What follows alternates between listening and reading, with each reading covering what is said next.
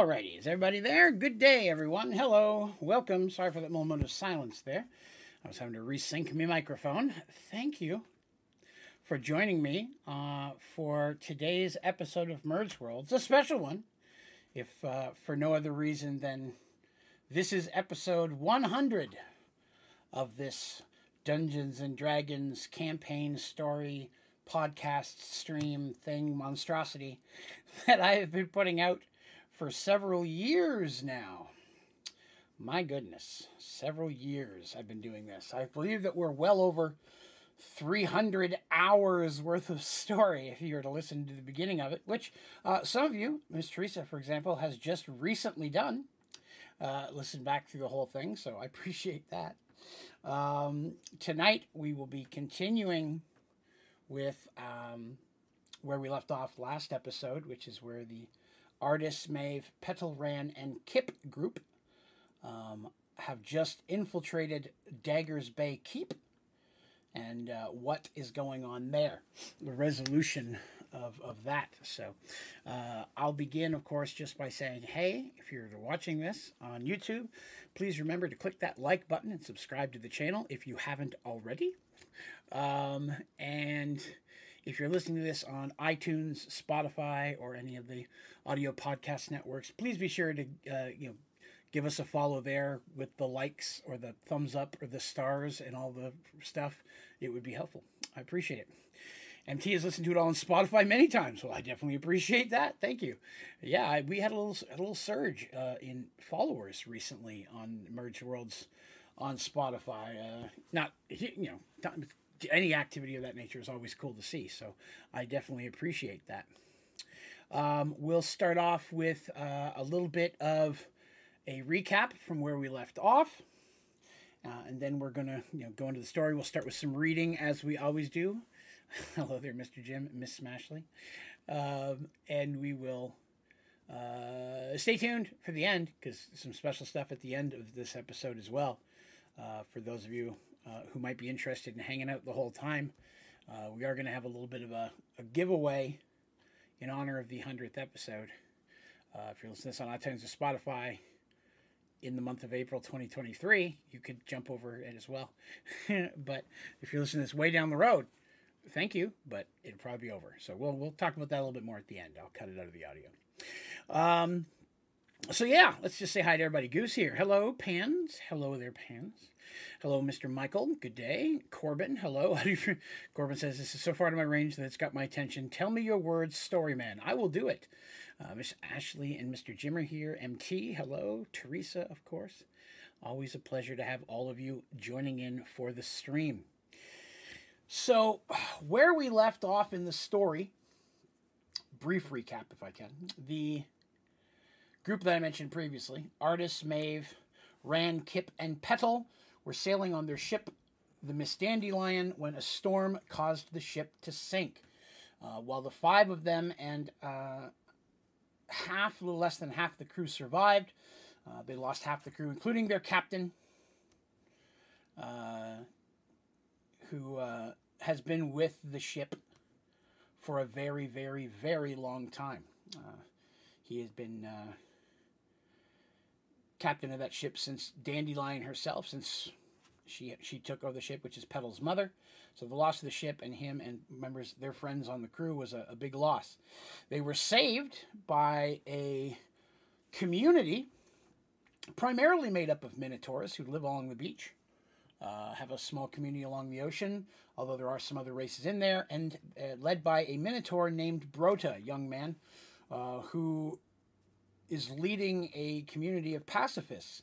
Uh, he was once a great warrior for a Minotaur community, and when he walked away from violence, uh, those who were served under him walked away as well, and they built this community, which was a little bit of a tension point for Maeve, who's also a Minotaur, a paladin in the group, um, who believes that there's always good things out there worth fighting for. So she struggled a little bit with that. Um, they learned that it's possible their ship had not been sunk from Quintius, who is a magical artifact uh, scepter that is being held by Artis or carried by Artis, but was lost in the storm. They thought lost in the ocean. Turns out had been captured as long as well as much of their other personal materials um, had been taken by Daggers Bay, which is a community not too far away, uh, led by Captain Redbeard, who has uh, been captain of and leader of that community for a long time. Uh, pirates uh, town or harbor, you might say, who works in trade and so on. Uh, they went there to see if they could get some information about it. That's where they found out Quintius had been captured and that the mage who uh, worked for the captain had been trying to magically break the wards that protected Quintius in order to control the artifact himself. Uh, a mage named Selenian, who was a sea mage. They determined that they needed to basically somehow get in there and get their stuff back, but the keep is well protected, so they basically learned how to surf from Broda and his community. The basics of it. They're not professional. And they basically use the surfboards to float in at night into the back of the cove and climb up and make their way inside the keep. Once inside the keep, they snuck around to try to get to the mage's chambers where they thought Quintius might be in the hopes that once they get him, he can help them find the rest of their belongings and get out with as little bloodshed as possible. Brode and his people helped them get to the keep, but did not enter with them, as again, they do not fight and would not be able to help them in combat in any way.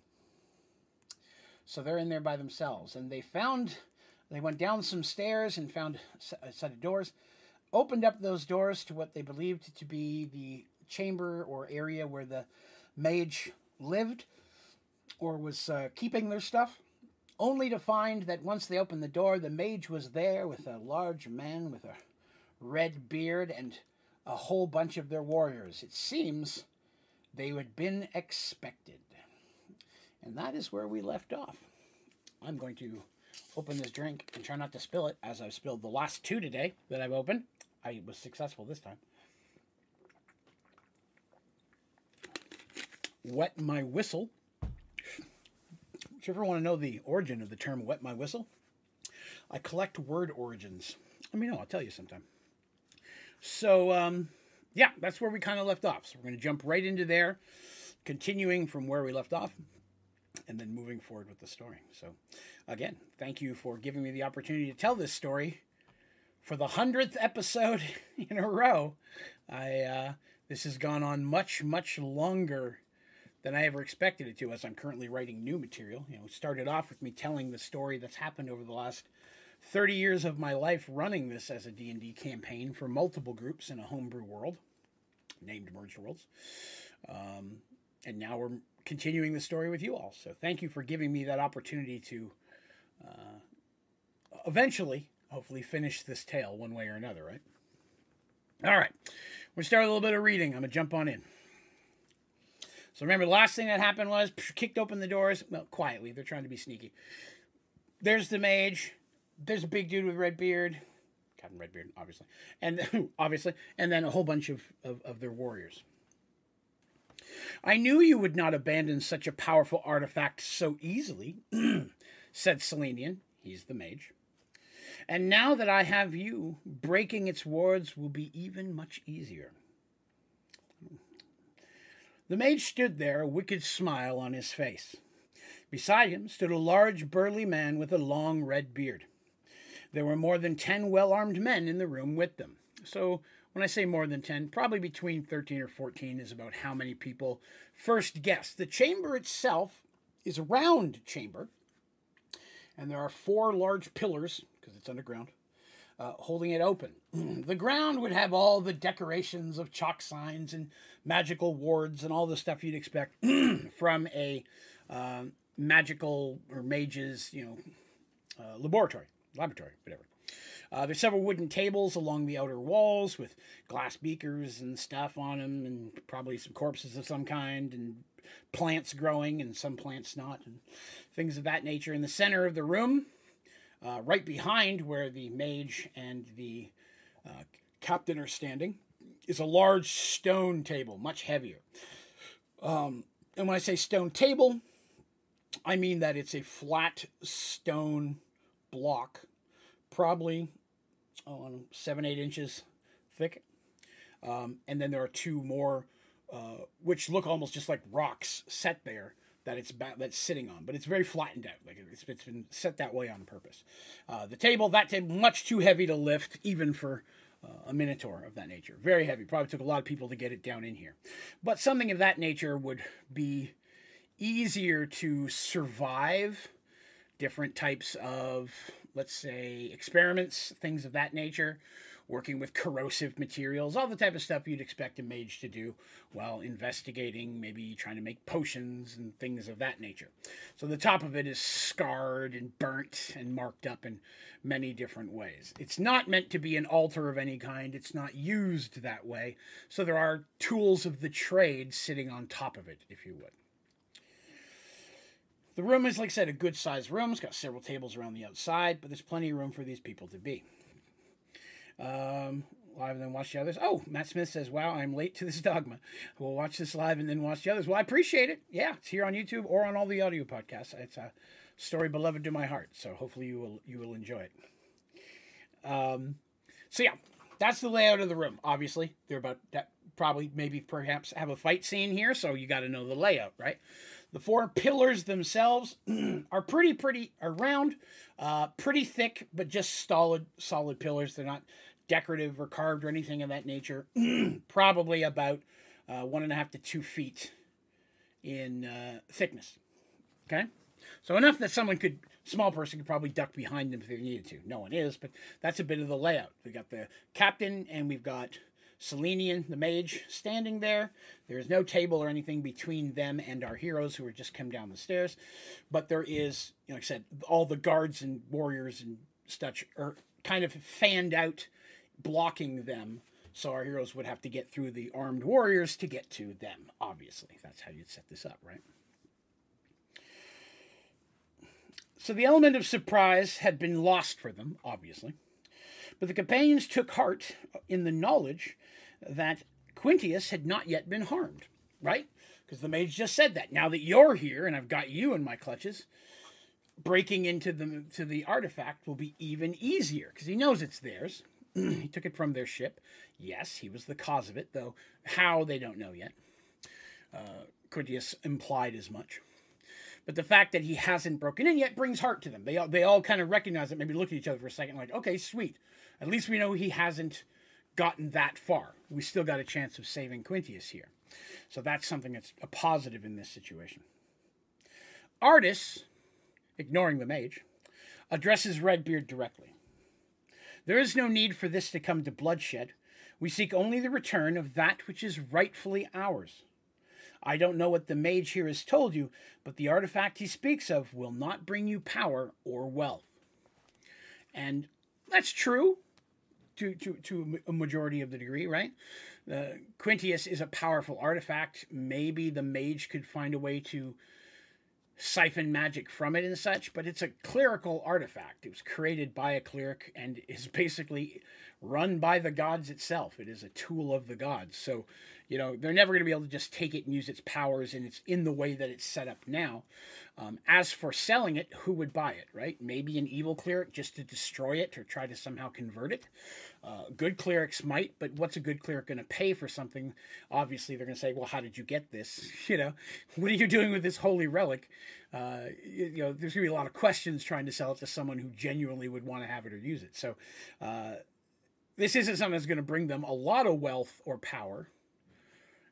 And she's kind of lying there a little bit. Hopefully, they don't realize quite how powerful Quintius really is. Because even they don't know quite how powerful. He's had a couple big shows of, of what he can do, but they've barely tapped into the beginnings of Quintius's abilities.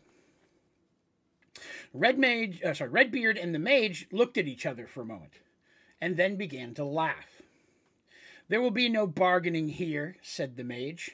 I'm in charge here. I thought Captain Redbeard was in command, said Maeve. Again the two men laughed.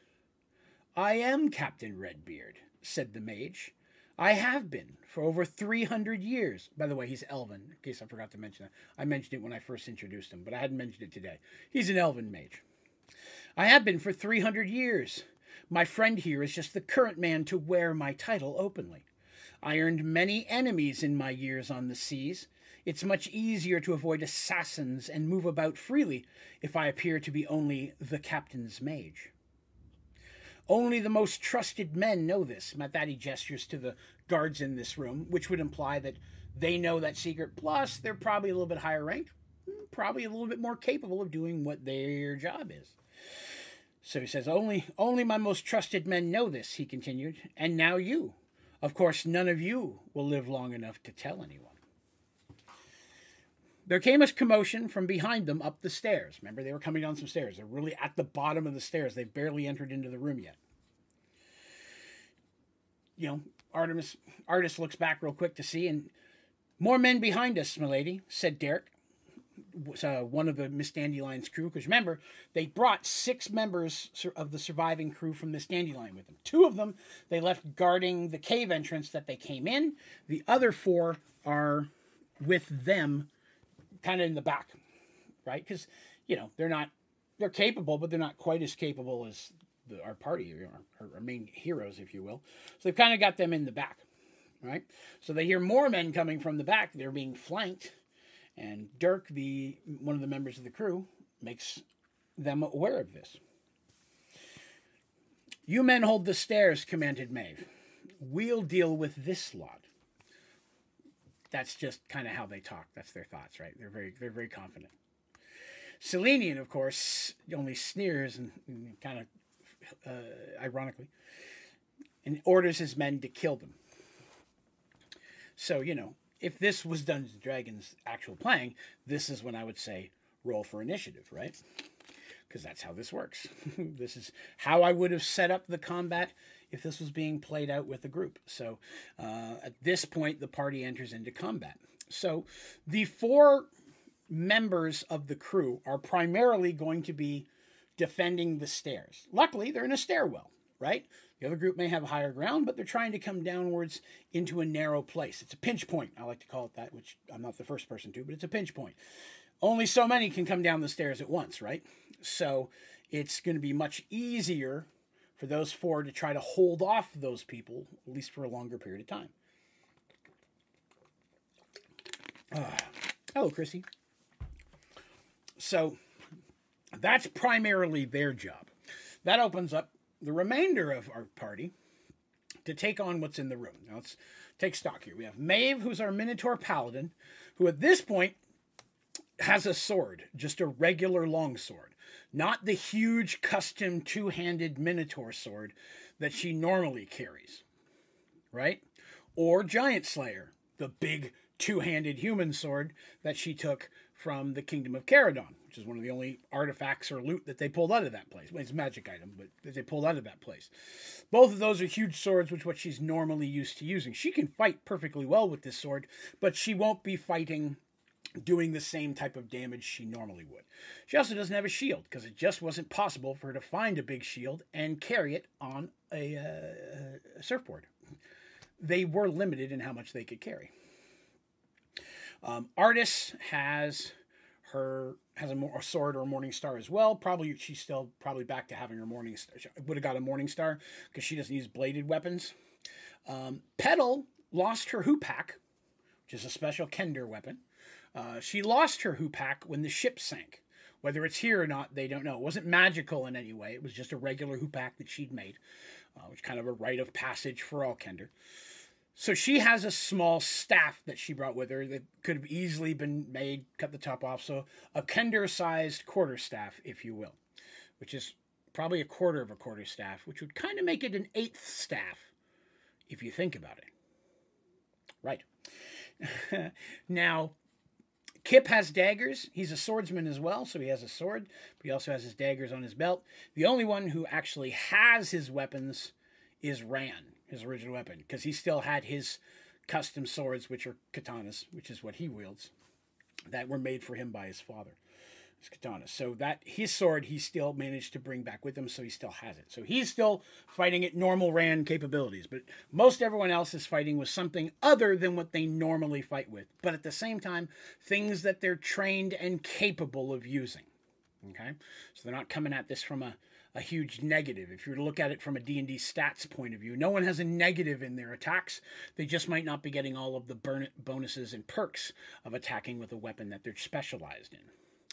Which that'll make more sense if you play second edition or the older versions, but that's the how I roll. So, battle attacks. First thing that's going to happen, Ran and Maeve are going to step forward first. They're going to try to take on the front lines. They are the two most capable warriors. Um, Artis and Kip will be coming right after them. Artis in this situation with the numbers will not be able to stand back and just be clerical. She's going to have to thump skulls. There's just too many for her to stay in the back as a squishy. So the four of them are going to kind of defend Petal, who is their mage, who's going to be standing behind them, trying to cast spells, because there's another mage out there. Her her number one goal is to try to tie up that mage or take out that mage so that way he can't cast his spells against their friends or her friends.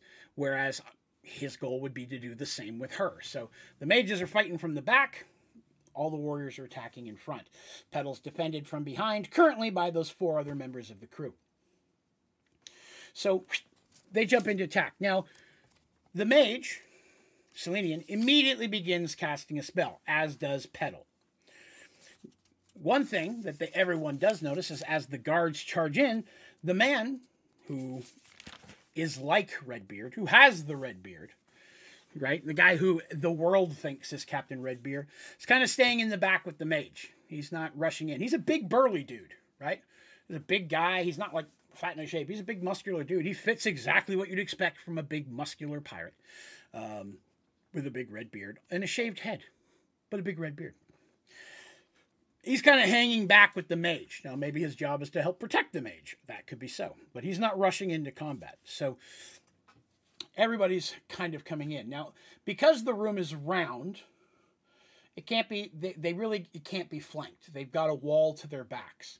And only several of the attacking men can really come at them at any given time, right? You imagine it like a bowl. If they're lining the four of them are kind of here on the bottom of the bowl and it's rounded, you got 10 guys coming, the ones on the edge kind of have to get stuck as the middle ones move forward.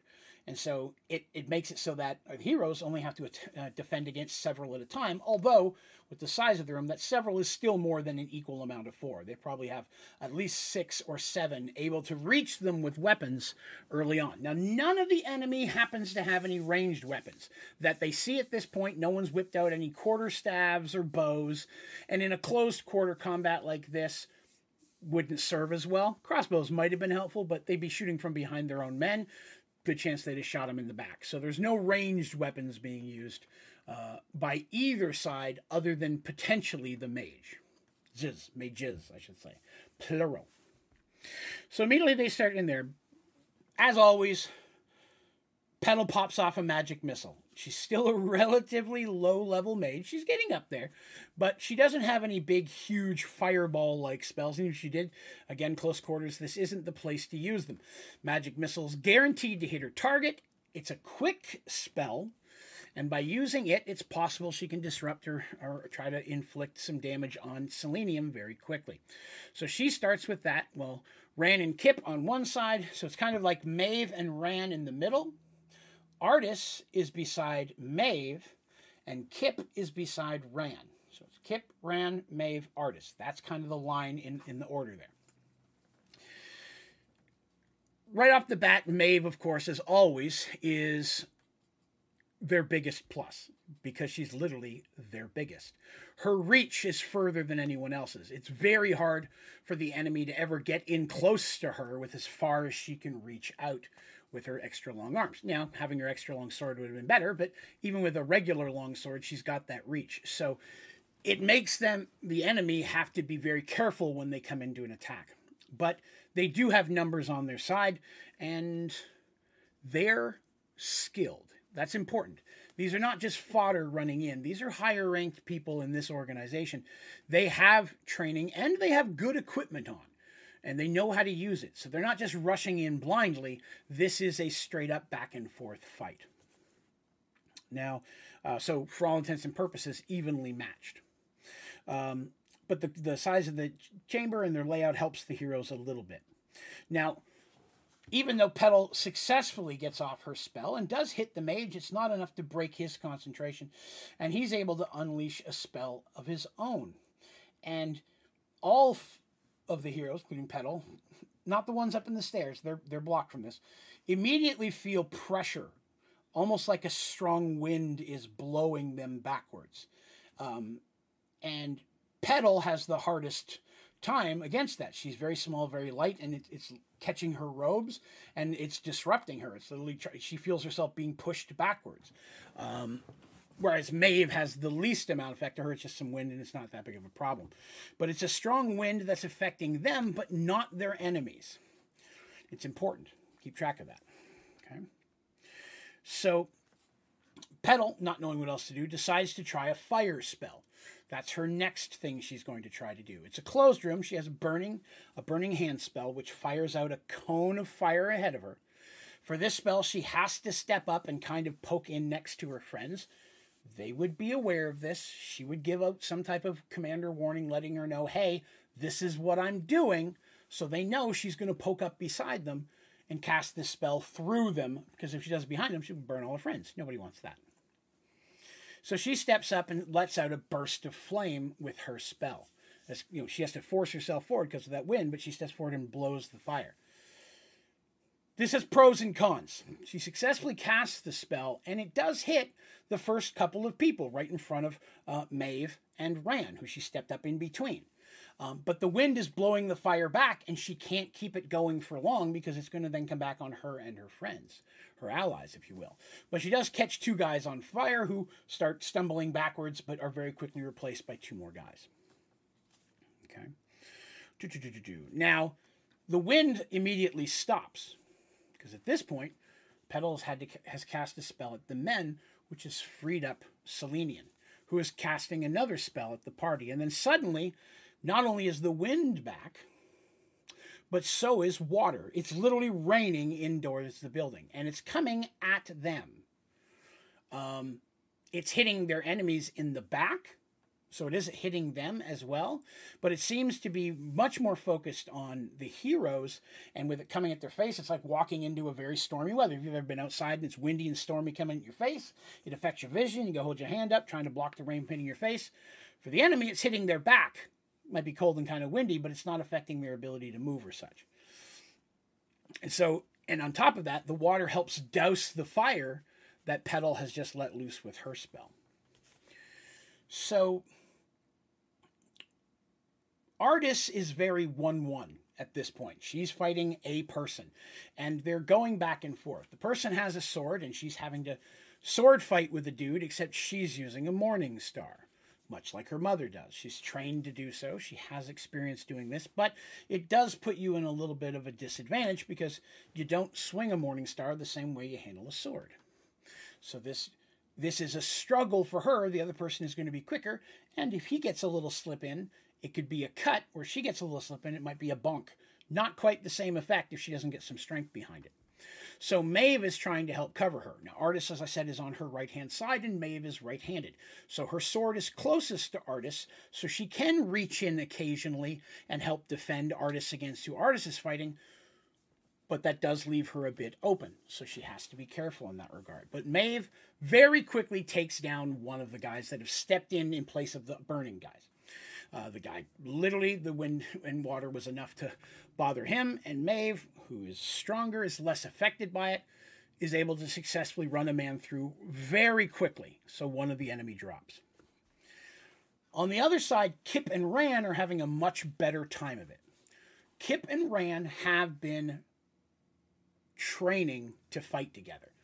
They have now for months. They're a couple, they've been together for a while, they spend all their time together, and they've learned how to mesh their two fighting styles together.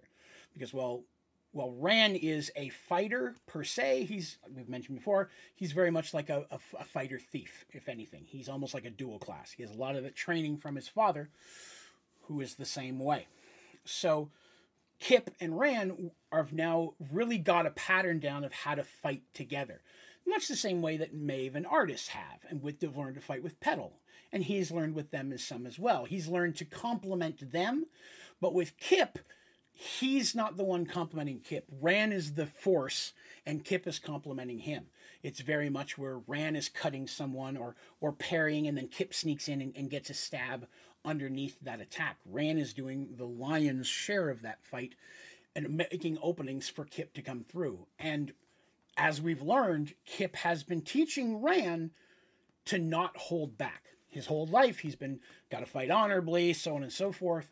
But Kipp has been teaching him, hey, if you're going to survive out here and you're going to protect these people, particularly Artis, who is your princess, who you've spent your whole life devoted to protecting the royal family, that's why you're here. You're worrying about whether you're being honorable in combat and stuff is going to get her killed. He's learned this lesson. And so Kipp is basically teaching him to no longer hold back his punches. So the two of them very quickly start mowing several people down. That's the easiest way to say it. They're literally, because there's just, you know, and working in concert as they have, they've become quite effective at it.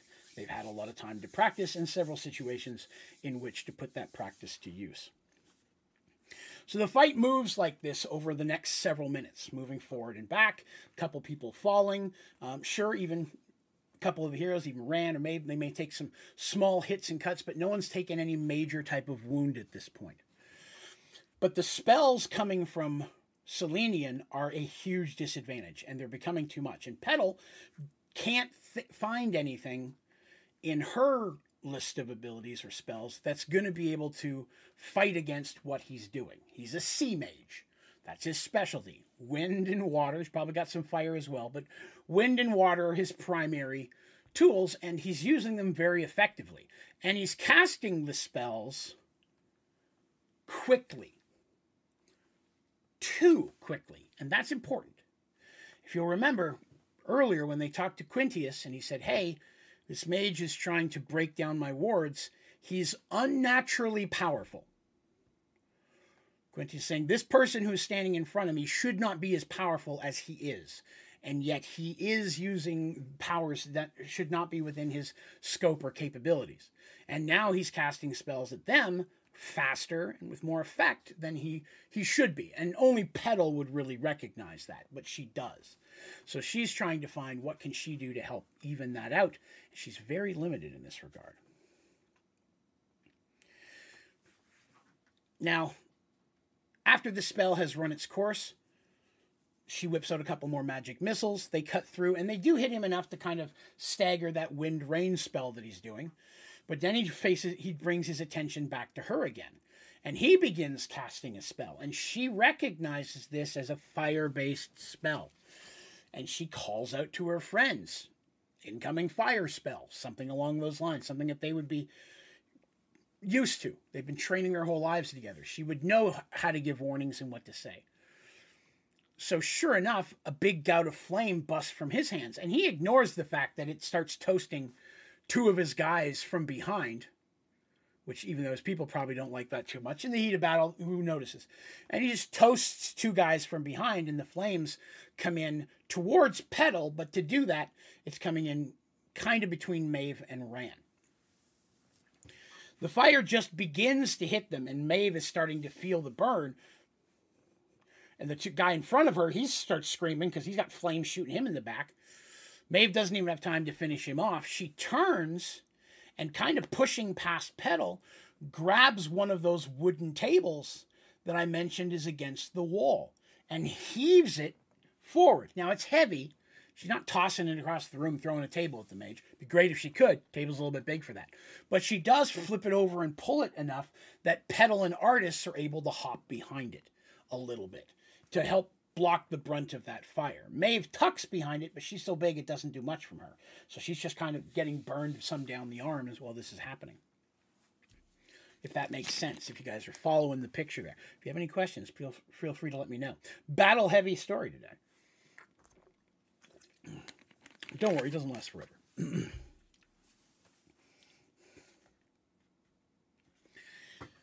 About that time, while Artis and Petal are kind of ducked behind this table, flames shooting overhead of them. The spell doesn't last super long, but they have to stay undercover while they can. And several of his men are now jumping out of the way as well. Like, hey, we don't want to get toasted. Let's let this spell finish up, and then we'll come in and do cleanup. Artis and Petal hidden behind that table, and then suddenly there's a third person next to Artis.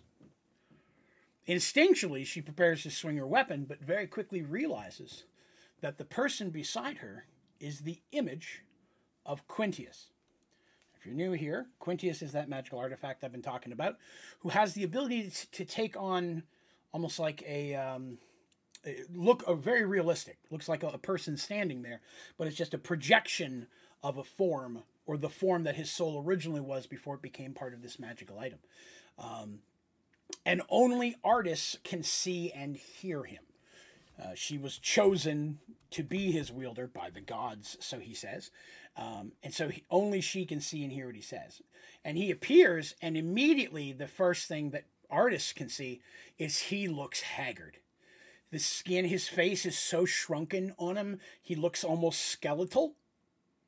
His, even his arms and hands are thin, almost like bones. He just looks like he's almost completely drained at this point. And when he speaks to her, he does so with a raspy voice, like he's like he's been it's like someone who's been screaming all day and his voice is about to give out. So it only comes out as a whisper even though he's trying to yell. Okay? Give you that mental picture. And and immediately she's heartbroken, right? Cuz she only knows him as the young you know, image of the dude that she's supposedly known all her whole life, right? When she was just a little toddler, he started appearing as an imaginary friend, and she didn't realize it was what Quintius really was until this quest began.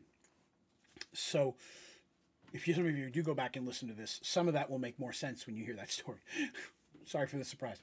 But, uh, sorry, episode 100. There's going to be a spoiler now and again, right? for 100 previous, or 99 previous episodes. So Quintius appears, and while this noise of battle and fighting and flames and spell casting and some people screaming because they're rolling on the ground because they're in fire, even Maeve yells out in pain at this point because she's literally starting to burn off some of the hair on her arm, starting to burn into her skin. Quintius manages to say the amulet. It's his amulet. And that's all she can hear. His mouth is still moving like he's trying to say things, but that's all she can hear over the Dane of sound. She immediately turns to Petal and says, Quintius says it's his amulet. Or the mage's amulet. Quintius says it's the mage's amulet. Do you know what he's talking about? And Petal's like, let me look and stands up. And Artis is like, What are you doing? Pops up real quick as the flame is kind of ending. And now that some people are rushing in with weapons, she's like, Whoop, that's not good. And pokes back down again. But while she's up there, she does see that hanging from his neck appears to be more decorative, is almost like a, a, a, a it's a seashell and it's the classic nautilus type of seashell if you know what i'm talking about. It's kind of that's just spiral almost like a snail kind of thing but it's small and then comes out to the top which is kind of like an opening where the, the inside thing would come out it's like a sea snail. So it's a nautilus type thing and it's about that big around. And it's much like uh, uh, uh, the size of a holy symbol that most of the clerics like Artis, is currently wearing. Um, but it's not a holy symbol i want to stress that uh, Aquatius, god of the sea, does have his own holy symbols that his clerics would, would use. Uh, and while any sea mage worth his two cents worships and prays to Aquatius, the god of seas, um, seas and storms, but uh, this is not a holy symbol. But she could see that the mage is holding his hand on it as he's casting a spell. So this amulet, this necklace, this whatever this shell is, is very likely what's giving him this boost of power he's not supposed to have. Quintius has figured this out and is getting that information to Artis and her friends in the hopes that it can benefit them in this situation.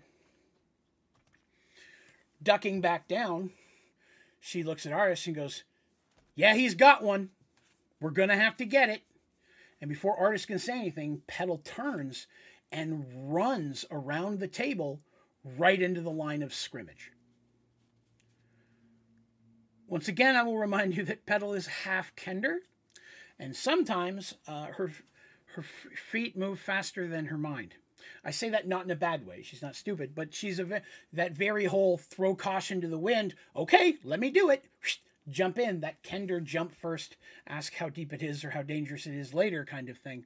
Uh, she still falls prey to, especially in a situation like this where shit's hitting the fan, right? And in a situation where she has time to plan and such, logical, she's a mage. She's a wild mage, which opens up a whole nother important, but she's still a mage who can focus.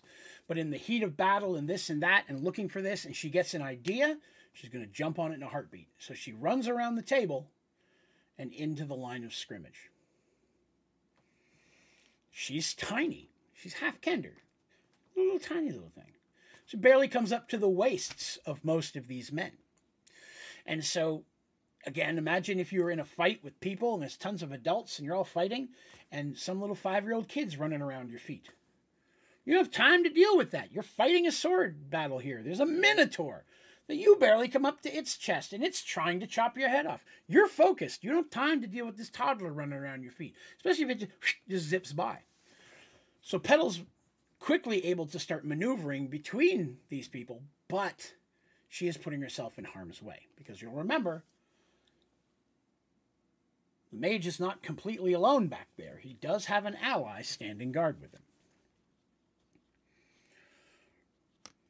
Maeve sees Petal run in, and her heart just falls like, oh God, why? What is this? Because she didn't hear what Artis said. She just sees Petal take off into the combat, and Maeve's like, oh, I don't know how to deal with this.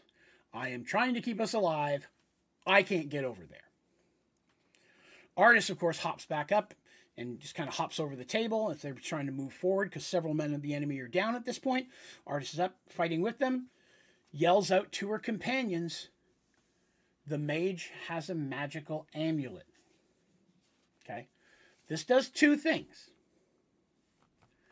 This lets her allies know that that is a threat. That's something that they have to focus on.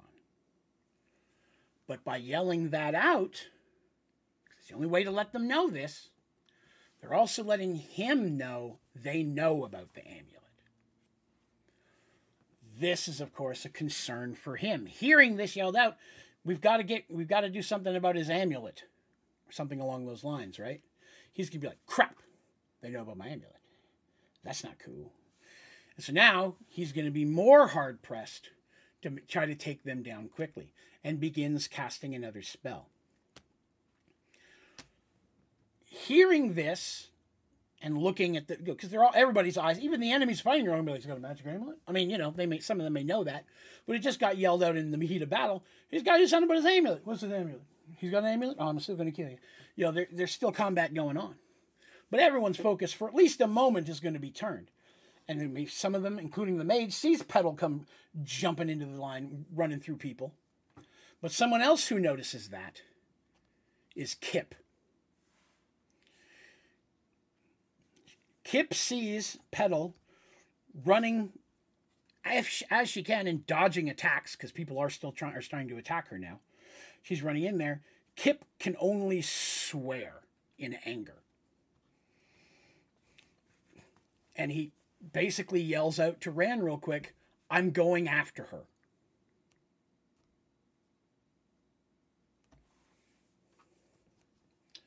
Now, to the group, especially Ran, it's very heroic. He's always seemed to have a spot to help protect Petal. He's going to he's going in after, he's putting himself in danger to try to help Petal. Excellent. That's a heroic thing to do. Ran would respect that. But to those of us who know, cannot help wonder if there are ulterior motives for why he's doing that.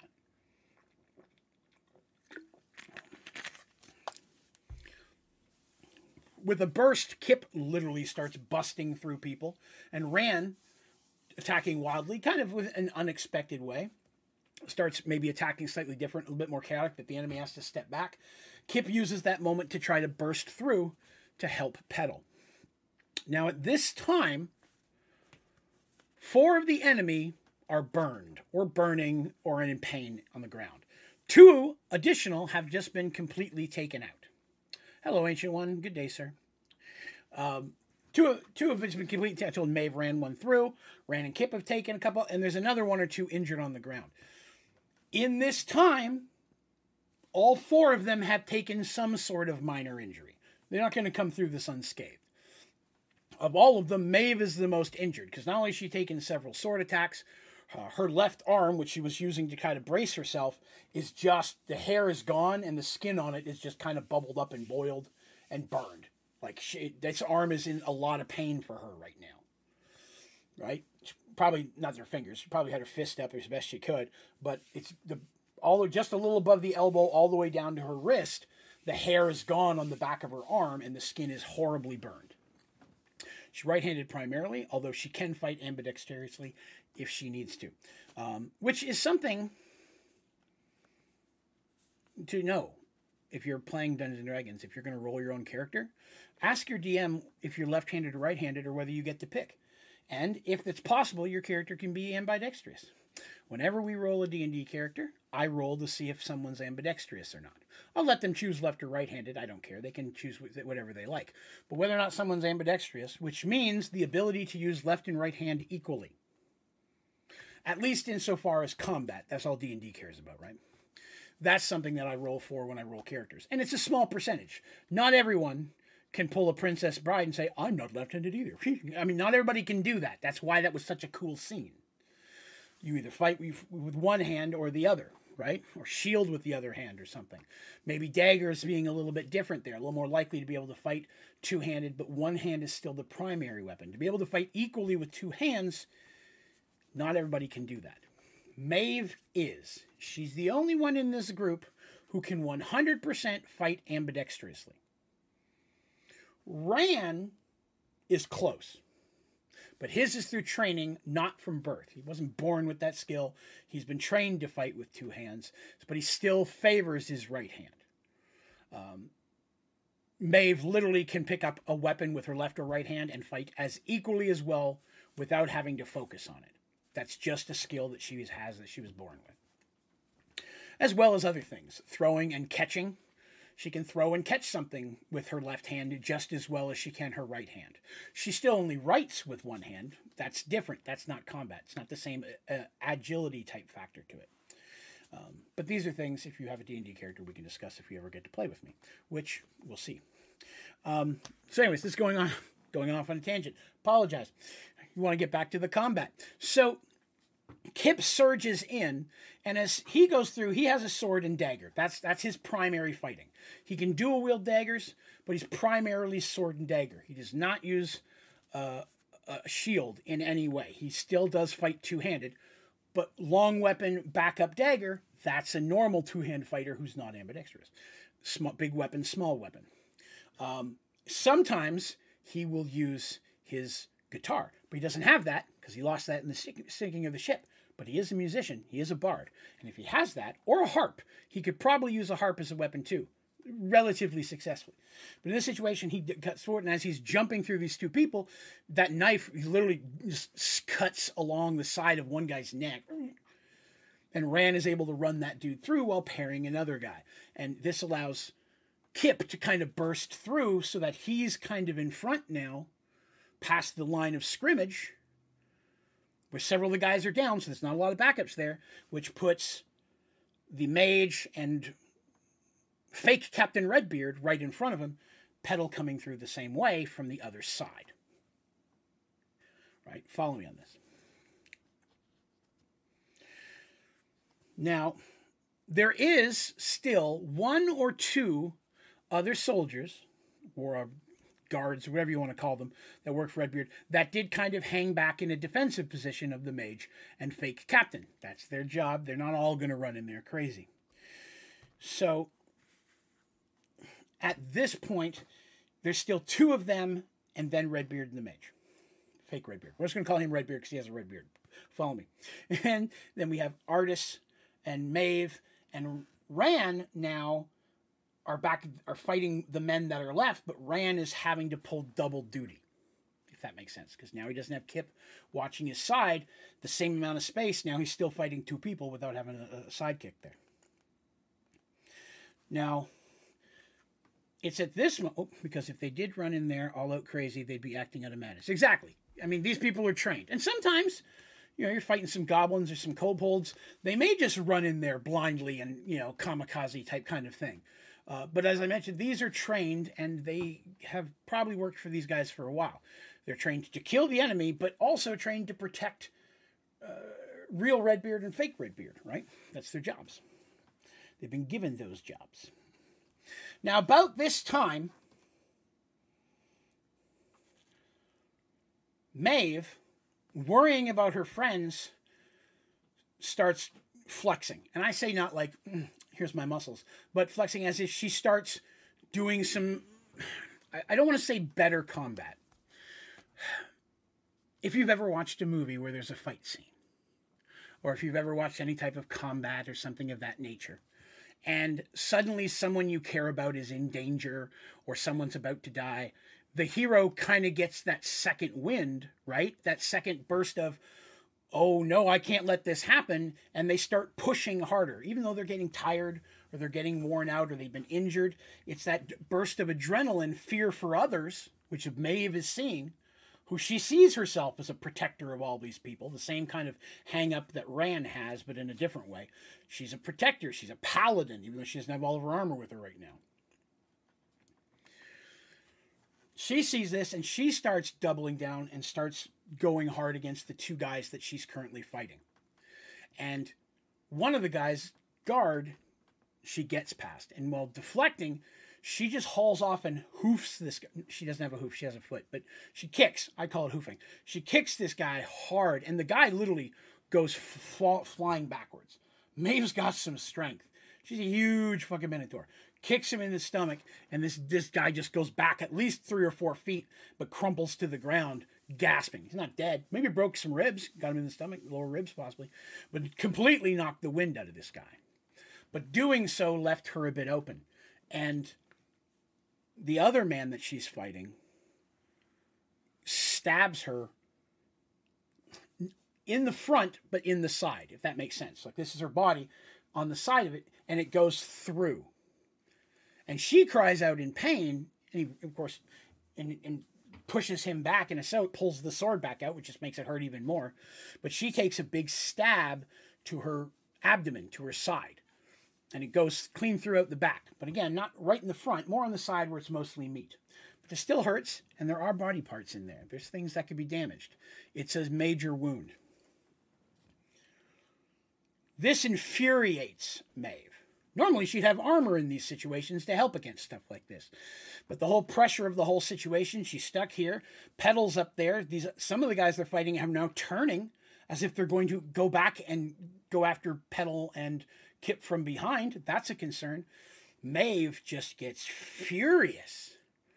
And the guy comes in with the sword again, and she just takes that back side of that burned arm and just swacks the side of his sword. Probably cuts some, but it hurts so bad now as it is.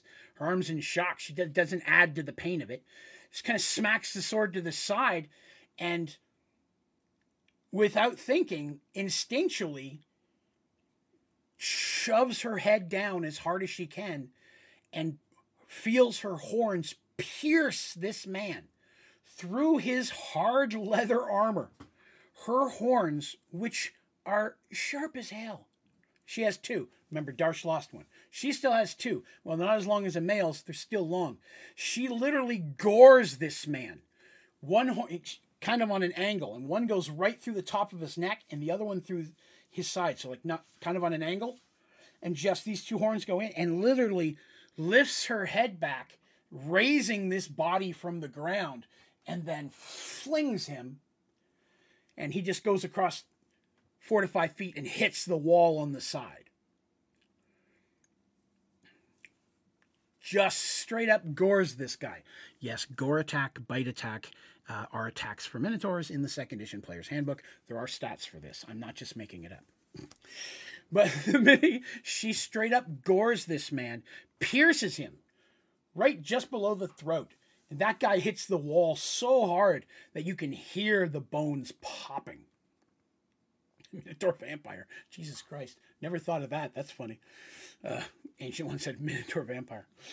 But wham. The shock of that catches everyone by surprise in the room. Everyone, even the mage, takes a step backwards at the sight of such a thing. Who sees that? Who sees that? Horns just sticking out the back of one of your dudes and then whoosh, thrown against the wall. Even Artis is like, damn, she never seen her do that before. That's that's badass. Hmm.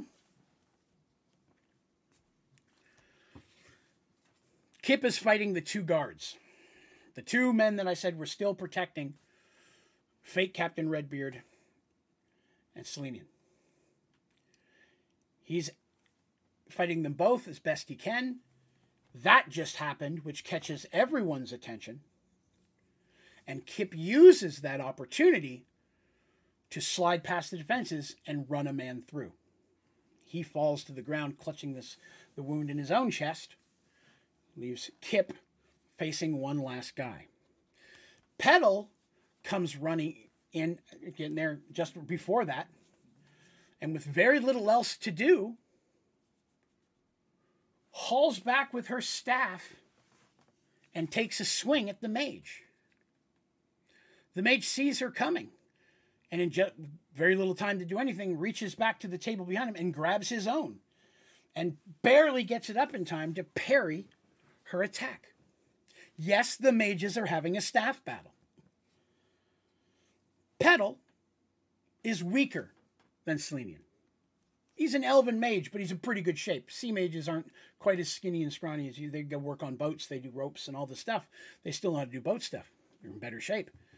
He's stronger than her and several hundred years old. He's more experienced than she is.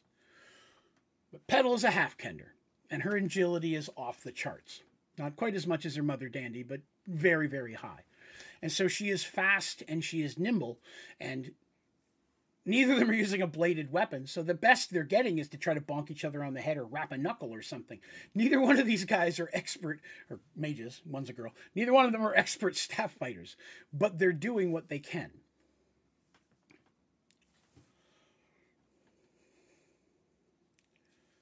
Kipp sees this right to his side. Artis, Maeve, who's still roaring, and Ran back there fighting several dudes. Kipp doesn't know if there's any coming up behind him. Has this one dude he's fighting, and this guy is good. He's holding Kipp at bay. He can't get by. Kipp has to make a decision. He sees Petal, and he does not think Petal's going to be successful. The guy's bigger, he's stronger. Yes, she's quick and nimble, but what's she going to do with that staff? Maybe she can get a spell off, but he might before she does. That's a problem. Kipp has to make a decision. And so he does. Feinting an attack, Kipp steps backwards and quickly throws the dagger that's in his offhand at the mage. This does two things. Number one, a dagger coming at the mage. The mage sees this. He sees Kipp doing this. He's fighting Petal here, but it's still in front of him. Kipp wasn't as close as Petal got. He's, those two guys were stopping him because he's scarier than Petal is. She's a mage after all, and a kid looking thing. So he throws that dagger. The mage easily ducks out of the way. Has to duck down to avoid the dagger hitting him in the head. Because Kipp's pretty deadly, going for the head. But he dodges it, the mage does. The second thing it does, it leaves Kipp open. And the man that Kipp is fighting runs him through in the stomach, right in the stomach. Kipp, in pain, swings with his own sword, cutting the man under the neck, straight up into his jaw. And then it stops. It hits bone. Kipp's not super strong like Maeve is. And the two of them fall to the ground.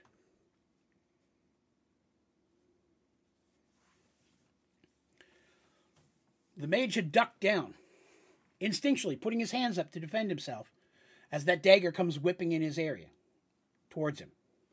Just like this, puts his hands up. If you're listening to audio, he puts his hands up to defend himself. That's the opportunity that Petal needs. And she jumps in, and reaches up, and grabs that shell from around his neck and just yanks it. And it was being held on by a thin chain, and the chain snaps. And she pulls that shell straight off and immediately jumps backwards. The mage, feeling this happen, swings with his staff but misses because Petal jumps backwards. And in furiousness, grabs, not grabs, but raises his hand as if to cast another spell. I'm tired of your playing around here. I'm tired of messing with this little girl. That's the kind of look he's giving. You'll pay for that, you little thief, roared Selenian. He raised his hands and began to chant the words of a very powerful spell. Petal looked, but found no place to hide. Kipp, with blood flowing from the wound in his stomach, managed to pull himself to his feet and step in front of her, placing himself between the wizard and his spell and Petal. The mage's voice hit a crescendo as he prepared to release his spell, but suddenly stopped as a large blade exploded from his chest.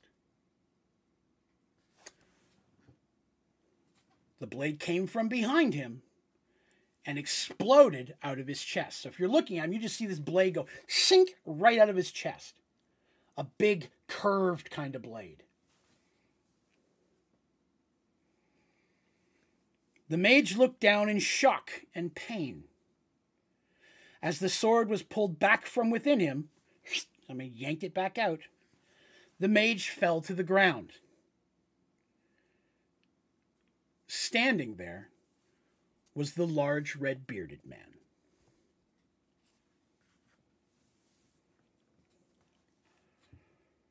Hold your weapons, the man yelled. Unsure of what's going on, fight continues. I said, hold your weapons, damn it! The other men still alive in the room step back, step out of combat. You know, they're not trying to block, they step out. Maeve and friends, same kind of thing. They're not sure what's going on. They maybe didn't catch all of that. yes, Midnight, I'm a kitty.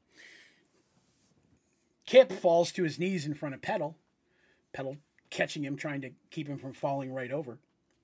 Maeve is standing there, blood flowing down her head, none of it hers, but just running off of her horns down in, in on you know down her clothes and stuff. But the battle stops. And everyone's just kind of looking at each other for a moment. Petal holding Kipp, trying to hold, you know, put a hand on his stomach, trying to hold the blood, that kind of thing looks up at the big bearded man in front of her and he looks down and just kind of smiles and says, Fortune favors the bold, doesn't it now? Hold your weapons, I say.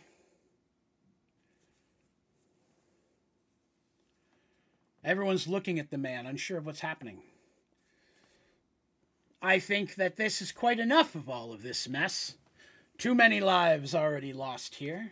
Some of them not worth the time it took to raise them. Looking down at the mage. The bastard was willing to sacrifice every one of you for his own goals, myself included. To be honest, I think we might be a little better off without him the other guardsmen kind of looking at each other and looking at this big guy, and they're like, well, kinda, but he was the boss. You know, he, that's the kind of thought, the looks they're giving each other. You all work for me now, says the new Captain Redbeard. I don't think there'll be any questions about that. Everyone in the land knows that I'm in charge. I have been for years. Some of the other men are nodding, like, well, yeah, yeah, everybody knows you're Captain Redbeard. That's what they know you as. He looks back at Artis and he says, Unlike the former captain, I am open to negotiations. This is how I see things. We can go on fighting. I'll be honest, you and your friends probably will win in the end. Never seen fighters quite like you. But some of your friends are hurt badly. Aren't going to make it through this. There's no need for that to happen. You and your friends can leave. Go. We'll not try to stop you. Hell, I'll even give you back your stuff. I have no use for your magical thingamabobber. It's not going to do any good for me. You were right about that. And there's not a man here could fit in that woman's armor, pointing at Maeve, huge paladin's armor. Take your things and go. Leave. But you must never tell anyone what happened here today. Right? Because only the select few knew that Selenian was the real Captain Redbeard, right? I don't want this getting out that this is how I became in charge. None of you'll ever speak at this again. And he says, Now I know I'm not asking you to lie. He's saying this to Artis. Artis is standing there with a holy medallion of the cleric of truth. Of course she's not going to lie. I'm not asking you to lie. I know that goes against what you stand for. I'm only saying that you and your friend, primarily looking at Maeve, but your friends, will swear to never speak of anything that happened here today. You don't have to lie. Just never, ever talk about it ever. And then you go, and none of you ever come back.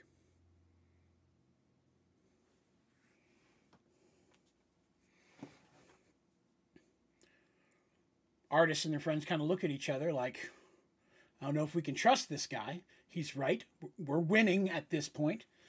without the mage, Petal's still pretty much unscathed. Maybe some bumps on her knuckles from the quarterstaff, but she's mostly unscathed. She does have some magic left. They don't know how much, right? They don't know how powerful she is, really. this is an opportunity. Petal holds her little hand out, and it's still the amulet. I'm keeping this. Redbeard looks at her and says, Fine. Not a man here that could use it, anyways. But nothing but a bane for us. Besides, we can uh, always deal with ships the old fashioned way, which is implying that the amulet is how Selenian was able to cause storms to sink ships. It's a very powerful artifact. That's what they were doing, if you didn't catch on to that. They're still pirates we can still find loot and booty, you know, the old fashioned way. Which, to be honest, for some of these guys would probably be the preferred way than to trust it all to Selenian and his magical seashell.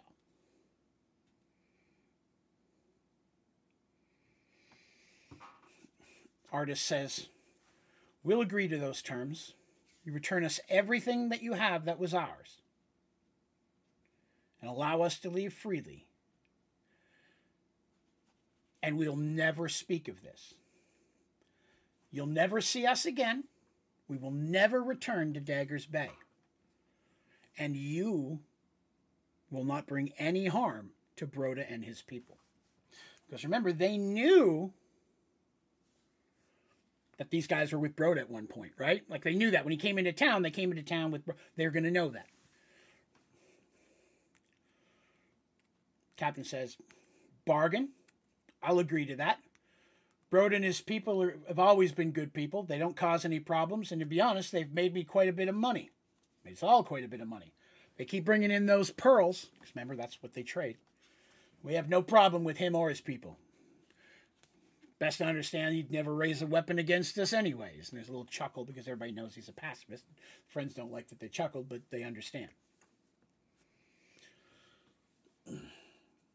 New Captain Redbeard says to one of the guys, I don't know his name, we'll say it's Hank. Hank, take guard number two.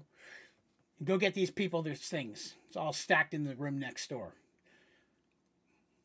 Two guards nod, leave the room.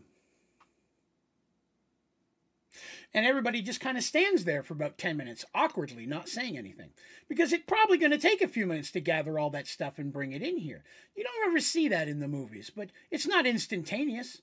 These people all just have to stand. We just tried to kill each other. There's people on the ground groaning in pain, bleeding, or burning. Um, you know, Maeve's injured. Uh, Artis does step up and do what she can to do some healing on Kipp to keep him from dropping dead in the middle of the floor. Nobody gets in the way to keep her from doing it. But to be honest with you, it's bad luck to kill a cleric. Mm, she was probably the one they least likely would have been happy about killing, anyways, to be honest with you. But for 10 minutes, they just kind of all have to stand there waiting for finally Hank and guard number two to come back in, lugging several large bags and maybe even dragging a relatively heavy chest behind them. Ran and Maeve go over and start looking through the stuff. Sure enough, her armor's there. Most of their weapons, the Hoopak's gone. It had no value. They wouldn't have taken that. But her sword is in there. Uh, Maeve's sword, as well as Giant Slayer, the other big sword that they took. Looking through, they also see several items that could be of value that aren't theirs. But they don't say anything about that. They're like, looks like it's all here. Now, they're not going to get the basic supplies back that may have, they may have gotten the ship, food storage, coins, things of that nature, but they really don't need that. The personal effects are what they needed. And some of the stuff in there may have been personal effects from some of the crew, living or dead. So they uh you know, they that could have been some of the stuff that's in there as well. But everything that they really would want is there. Most importantly is Quintius. Artis quickly and eagerly reaches out, and Maeve hands Quintius to her. In the second Quintius hits her hand, the scepter begins to glow, lightly. This makes all of the other people, who aren't part of her friends, nervous and step back a little bit, like, What are you doing? And then Quintius appears before her, perfectly in health, the way she's used to seeing him. And he smiles and nods. Of course, she's the only one that can see this, nobody else can. She smiles back, happy to see that now that he's back in her hands, that literally rejuvenates her, which rejuvenates him, I'm sorry, which is part of the symbiosis of how Quintius works. And we're going to talk more about that in the future. But he's linked with her now. The gods have ordained it so. Ordained it so. I get a word there. The gods said so. You are now going to be our tool in her hand there comes uh, coexistence with that. Gathering their things as best they can, they call down some of the their because again uh, they lost one of the one of the four guys on the stairs were lost. The other three, while injured, are in fairly good shape. They come down and they help gather the things. New Captain Redbeard says, "A couple of my men will lead you to a back entrance that'll lead you out of the uh, of Daggers Bay. I don't want you walking out the front door. I don't want anyone even knowing you were here. To everyone's recollection, this thing that happened here tonight never happened. And the wizard, well, he decided to move on somewhere else and left the city late in the evening. But you folks were never here. My people will lead you down and lead you to a secret exit. Now they make a comment. They're like, "Hey, well, we've still got two guys in a room guarding a door. We, we're going to need them too." Rand says, after Rand's already checked on Kipp, and Kipp's like, "I'm okay." Artis is going to help him walk, and Petal is with his. He's using her little staff and stuff. Petal's going to help him, so Artis can help carry loot. Rand says, "I can go get them," and does. He the, the Redbeard's like, that's fine. He leaves. A couple minutes later, he comes back with the other two guys that were guarding the window, and they gather up all the stuff. Uh, or the two guys come back, but not Rand. The two guys come back and they tell him, "Hey, Rand went out the way we came in to let other people know what's going on, right? Because Broda and them are waiting down at the bottom. Him and Lays are like, "Boy, I hope everything's going okay up in there." Like they don't know what's happening at this point. So Rand's going to go out that exit, climb down the rope, and tell them and meet everybody out. Hates abandoning them, but it's the best route they can go at this point. Sure enough, Redbeard walks over and, and looks at Artis and holds out his hand as if to shake it. Artis confusingly does so. He goes, The bargain's been broken then.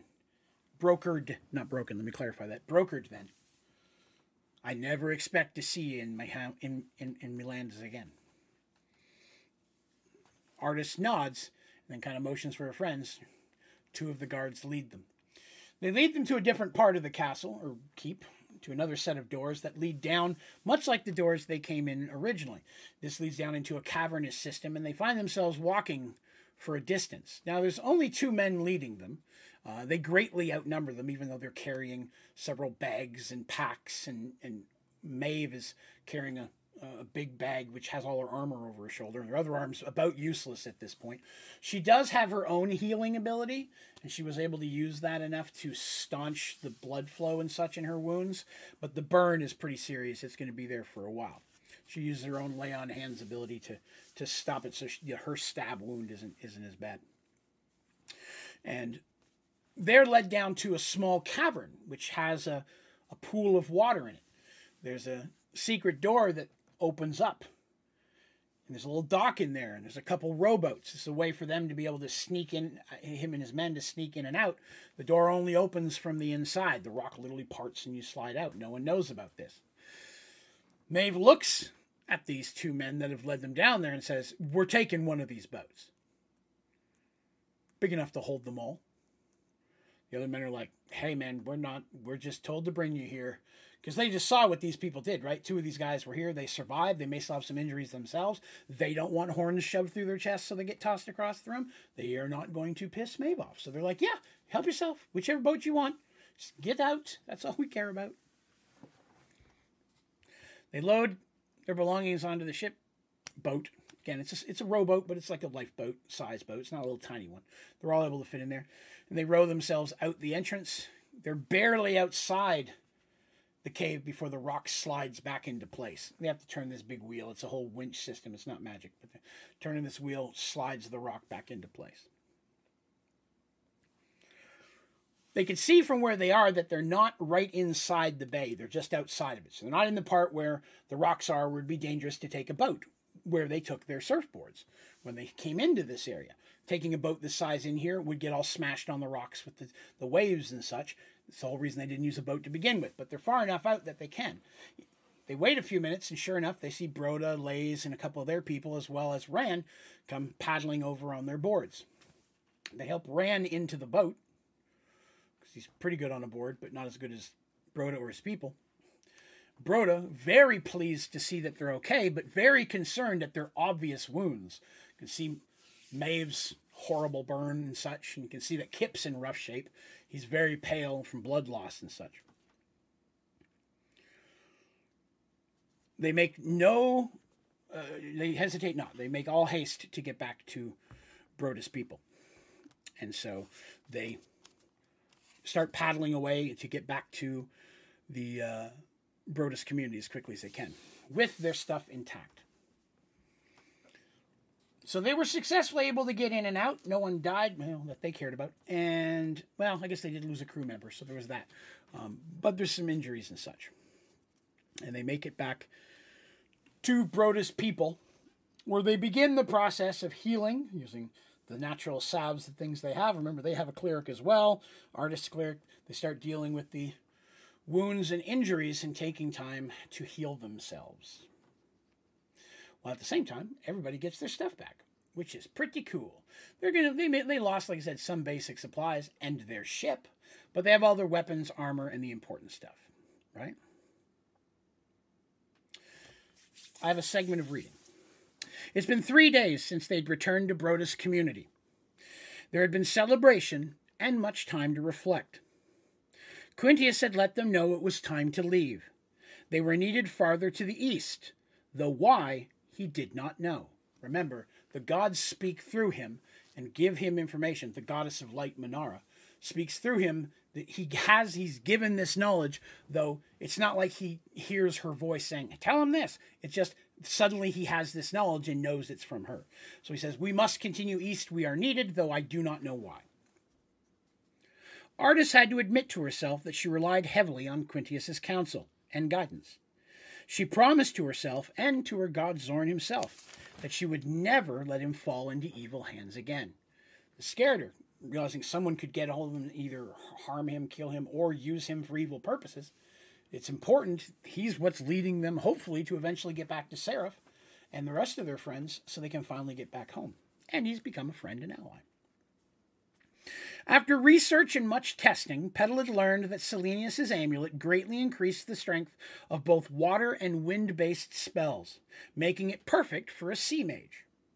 For a wild mage like Petal, though, she realized the increase in power might also increase the effect of an unexpected wild surge. For her friend's safety, she felt it best not to use the amulet herself, instead, packing it away in with her belongings. Kipp had made a full recovery, thanks to Artis and the other priest's magic, much to Rand's uh, relief. The two had become quite the formidable team in combat, and they continued their training away from camp whenever they could. So they take time themselves. They don't practice training or weapons in Broda's uh, pacifist community. They don't do that. But they will leave and go well out of sight to be able to do what they need to do to continue practicing once Kipp's feeling better. Maeve had spent much of the time with Broda, She'd come to feel a fondness for the young man, though she still struggled with his pacifism. He cared for his people and did what he thought was best for them. In many ways, he reminded her of, his fa- of her father. They sat together on the beach while her friends prepared to leave. It felt good to be in her armor again, although she felt out of place in its felt out of place in it, sitting next to a man of peace. You can imagine that. She's sitting there in her full paladin plate mail at this point. And her arm is scarred but healed. There's no hair. It's going to take a while for that to heal if it ever fully does. Um, but she's the whole group is pretty much healed up at this point thanks to the magical healing. I know it is far to the west, but if you and your people should ever need aid or a place to live in safety, my father would welcome you in his lands, said Maeve. Broda smiled. I shall keep that in mind. I admit your tales of your homeland have me quite curious, but for now at least, this is our home. But the thought of seeing you again pleases me, and he puts his hand gently on hers. Maeve blushed but did not pull away. It seems my path takes me further west, further from home. This journey has become far different than anything we expected it to be when we first began it. I sometimes can't help but wonder if we'll ever get to see home again. Fear not, little sister, Broda assured her. Your gods guide you to a greater purpose. When you are done, they will lead you home, back to those who care for you. The two shared a long smile before returning back to the village. The companions were finally ready to leave. They bid farewell to the remaining crew of the Miss Dandelion. Some had found their home here and had decided to stay and join the community. The rest were heading back west, intending to make the journey, hopefully, home to Darshtopia. Um, Artis and them would have supplied them with funds and money to help them with that. With them, they carried a letter from Maeve for her father and letters from the other children to their parents. The parents deserved to know that the children were alive and well. The companions embraced and bid farewell to Broda and his people, promising to return if the chance ever presented itself. With a final wave, they made their way northwest per Quintius's guidance. What they may find there, only the gods knew. Broda watched them fade into the distance. You are fond of her, Lays said, more than asked. I am, he admitted honestly. She is a strong warrior and honorable, said Lays. You would have been quite the pair. Broda smiled at his second in command and closest friend. Perhaps, he said, in another life. Turning, they made their way back into camp, where Broda grabbed his board and headed towards the beach. Lays let him go on alone, understanding his need to be alone with the water, losing himself in the waves. So they are now continuing off the return of their goods with Quintius in hand, Quintius says that they're needed northwest. So, not there's something there for you. That's where Seraph is. He doesn't know what's there, but that they would be needed. Now, what needs them, who needs them, or how they'll be needed, they have yet to find that out.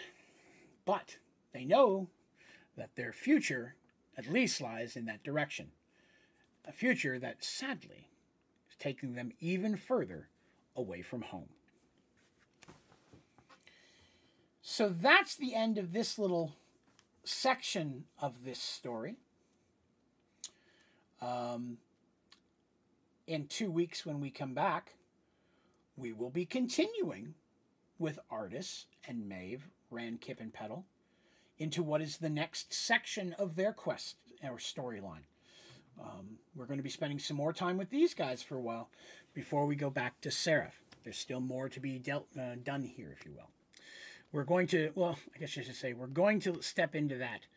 Uh, but before we do, before we get to see exactly what awaits Artis and her friends in the Northwest, and before we get to find out what Seraph and his allies are up to, there's a story happening somewhere else that we're going to have to delve into.